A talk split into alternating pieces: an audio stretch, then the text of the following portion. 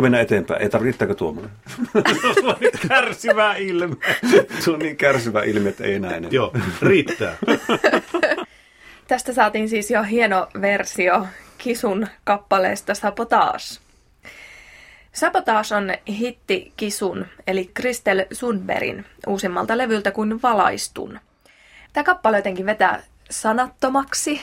Toivotaan, että näin ei käy täällä kanssani istuville musiikin tutkijoille.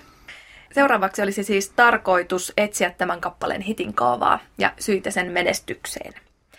Ja näitä suosion saloja meille täällä valottavat Olli Heikkinen, filosofian tohtori ja muusikko, ja vieressä toinen muusikko ja musiikin tohtori Ari Poutiainen. Ainakin tuommoisiin tom, itäisiin tunnelmiin päästiin heti tässä alussa. Mutta millaisia hitin aineksia tästä voisi löytyä? Mitä jäi sinulle Olli tästä kappaleesta mieleen heti alkuun? Hieno tunnelma siis, mikä tässä kappaleessa vallitsee tällainen mä en löydä edes sanaa kuvaamaan sitä tunnelmaa. Se on mm. sanoin kuvaamaton tunnelma. Entä Arille, mitä jäi kappaleesta ensimmäisenä mieleen? No ehkä tässä on semmoinen ovella sanoitus, joka ei tosiaan aukea ihan ensimmäisellä kerralla. Muistan, kun itse olen kuullut tämän ekan kerran, niin, niin jäi soundien lisäksi mieleen se, että mistähän tässä oikein laulettiin. Pitääpä ensi kerralla kuunnella tarkkaan, koska tässä on jotain, jotain jekkuu tässä nyt on. Mistä tähän kappaleeseen tulee tämä sanoin kuvaamaton tunnelma? Kyllä se koostuu niistä soundeista, mitä sinne on laitettu. Ja myöskin laulu, laulutavasta tällainen hento tatsi laulussa. Ja mihin mä heti kiinnitin huomiota, niin oli tämmöinen agenttikitara, mikä siellä soittelee näitä tuplaa bassoa itse asiassa. Ja sitten se soittelee myöskin noita sointuja. Tota, sillä on oma merkityksensä populaarimusiikin historiassa. Se on semmoinen ö, yksinäinen kitara, lonely guitar, koska se on, se on kaiutettu hyvin voimakkaasti. Eli tämä kaiutus nimenomaan, sen konnotaatio on, on tällainen tuota, niin, yksinäisyys, autius. Koska jos on iso tila, niin siellä on paljon kaikua. Ja, ja sitten kun se iso, iso tila, sen takia, että kun ollaan yksin siellä isossa tilassa, niin kaikki kaikuu ja hirveästi. Annatko vielä vähän esimerkkiä? Mikä oli tämä yksinäinen kitara, agenttikitara, mistä puhut? Sä nyt ihan yksin soittaa sitä kitaraa. no se on se kitara, joka siellä tuplaa basso, eli soittelee näitä.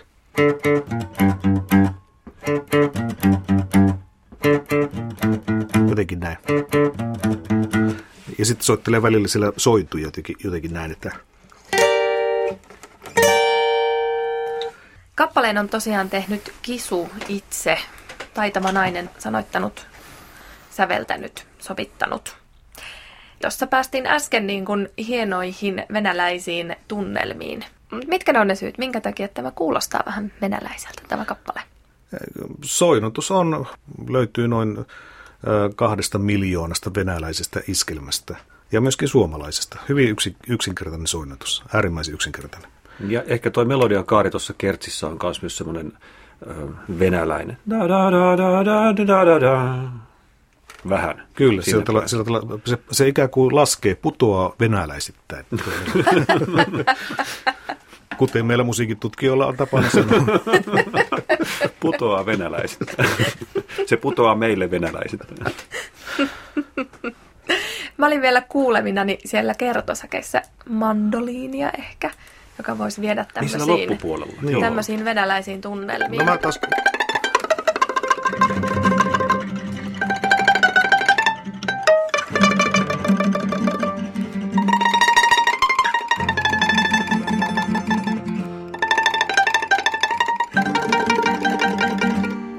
pyytää anteeksi, että ne ei ollut mandolinia, täällä oli vain viulu ja plektraa. Niin, mm. mä kyllä kuulin sen balalaikkana, mutta sen voi kuulla monella tavalla. Hieno, tulee jotenkin heti semmoinen tietty tunnelma, minne tulee, sillä tulee, pääsee. Tulee kotoiden fiilis. Niin. Näitä sitten, jos siirrytään sanoitukseen, löytyisikö sieltä jotain hitin aineksia? Miten musiikin tutkija Olli Heikkinen?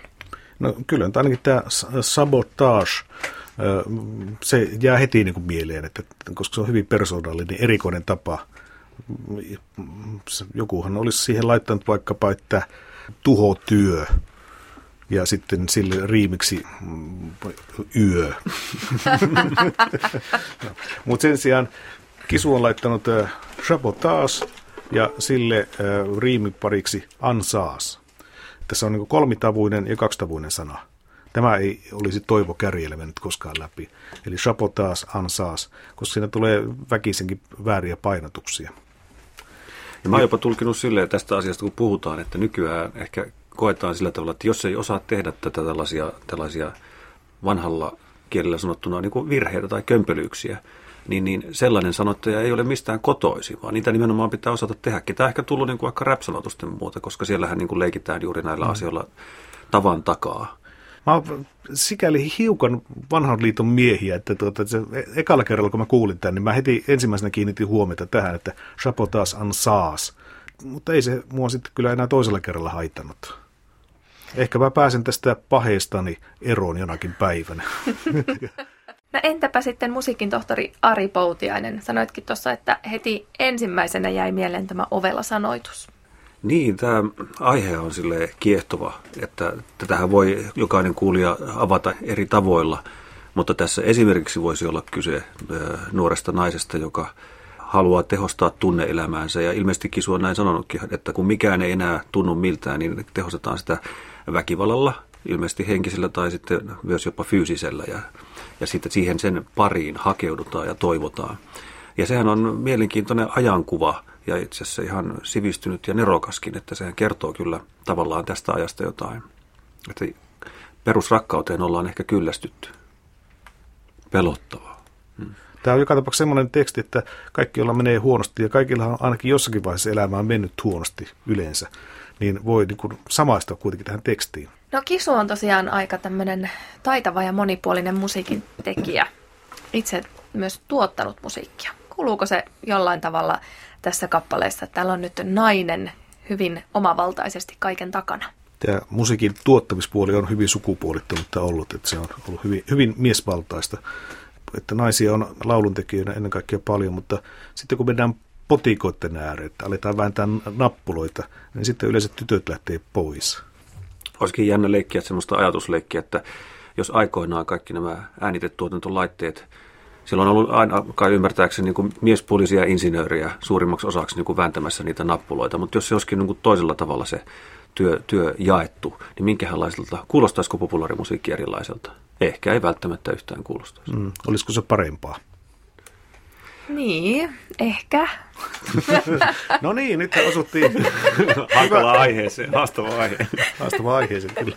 No jos vähän leikittelee tällä ajatuksella, että, että nykyään populaarimusiikki niin kuin kompressoidaan silleen, se tarkoittaa sitä, että hiljaiset kohdat niin kuin nostetaan teknisiin apuvälein, niin kuin, saadaan kuulostamaan kovalta, ja sitten kovat kohdat niin, niin lasketaan, niissä energiaa ei varsinaisesti häivytetä, mutta ne saadaan kuulostamaan vähän hiljaisemmalta, jolloin se sitten se ö, musiikki hyökyy tasaisena virtana sieltä, sieltä kaiuttimista ja on helppo nauttia. Ja fiilis ei katoa, mutta Voisiko olla, että jos olisi niin kuin ollut toisenlaiset ääniteinsinöörit aikoinaan miettimässä, niin olisi päästy vaikka tästä kompressoinnista kokonaan eroon? Ajattelen, jos musiikissa olisi edelleen niin kuin hiljaiset kohdat tosi hiljaisia ja voimakkaat kohdat tosi voimakkaita. Niin, että siinä olisi niin kuin dynamiikka. Niin. Sehän olisi aika mullistavaa. Eihän sitä sanaa edes kukaan käytä enää. Sekoitetaan pakkaa vielä lisää, että kyllähän tässä sitten sapotaas lauluesityksessä kisun äänihän ei kuuluisi ilman tätä kompressoria. Että sitä on nyt sillä kompressorilla nostettu sitä varsin hiljaisella äänen voimakkuudella laulettua osuutta, niin sitä on nostettu siihen pintaan, jolloin hän on pystynyt säilyttämään tässä ilmaisuussaan semmoisen käheyden ja jännittävyyden ja salaperäisyyden. Sen mä haluan tästä nostaa esille tämä C-osa, eli se on nyt se jotain muuta, mikä tulee toisen kertosäkestä jälkeen. Niin se on hyvin niin persoonallinen ja erikoinen ja ja kun siinä on tämmöinen niin konemainen tämä laulutapa, se ro- robottimaisuus, mikä siinä on, niin se niin kuin jättää semmoisen arvoituksellisen fiiliksen, että mikä se merkitys on. Mä ainakin rupesin miettimään, että miksi, miksi tolla tavalla lauletaan. En mä ole vielä sitä selvittänyt. Ja se on hyvä juttu, sen takia mä haluan sen vieläkin kerran kuunnella.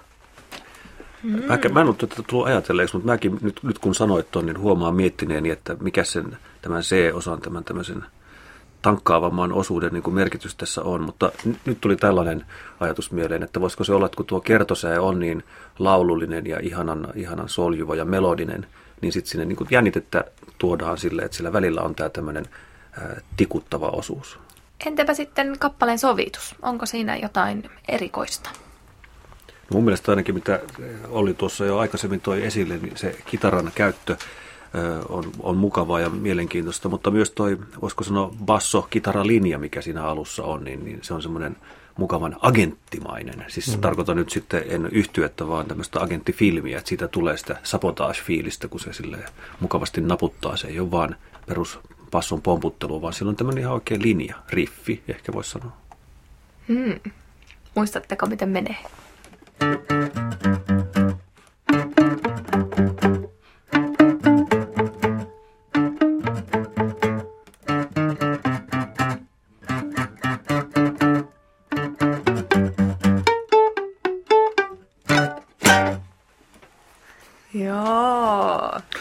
Tuli sellainen vähän hiiviskelevä Joo. tunnelma tästä ei tule semmoinen olo, että tämä on niin kuin tukkoon, tukkoon täytetty ja laitettu, vaikka sillä itse asiassa aika lailla tavaraa kuitenkin on. Niin kuin se mandoliini vaikka sillä lopussa.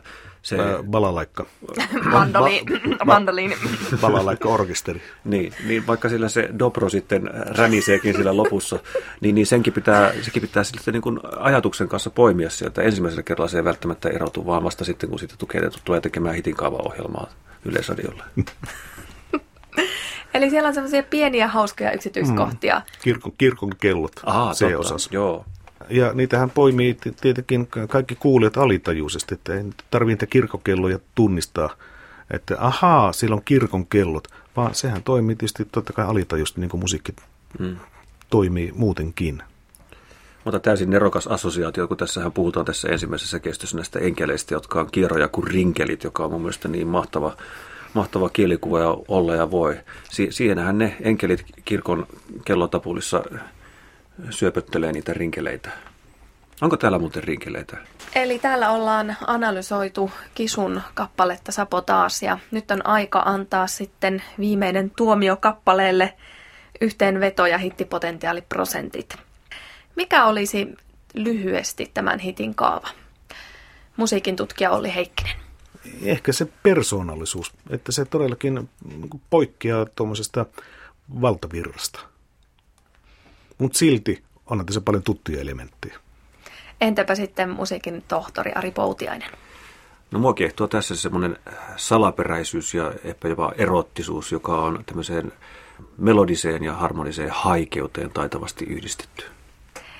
No otetaan sitten vielä hittipotentiaaliprosentit, eli jos kappaleen kuulisi ihka ensimmäistä kertaa, niin minkä näköistä hittipotentiaalia näkisi kyseisellä kappaleella? Olli, ole hyvä. 82, koska se persoonallisuus saattaa sitten myöskin olla este, että, että jos se on liian persoonallista, niin ei sitä sitten niin moni halua kuunnellakaan. Jos ei siinä ole riittävästi niitä tuttuja elementtejä myöskin. Entäpä Ari? No musta tuntuu, että tässä oltiin kyllä jo pitkästi yli 90 lähellä sataa, että 98. Kyllä tässä, tästä oltiin niin varmoilla, varmoilla vesillä jo alusta saakka, että, että kyllä tämä toimisi. No niin, nyt me joudun suorittamaan laskutoimituksia. Eli tästä saatiin siis kappaleille hittipotentiaaliprosentit 90. Ja kuunnellaan vielä tämä hieno persoonallinen kappale tähän loppuun.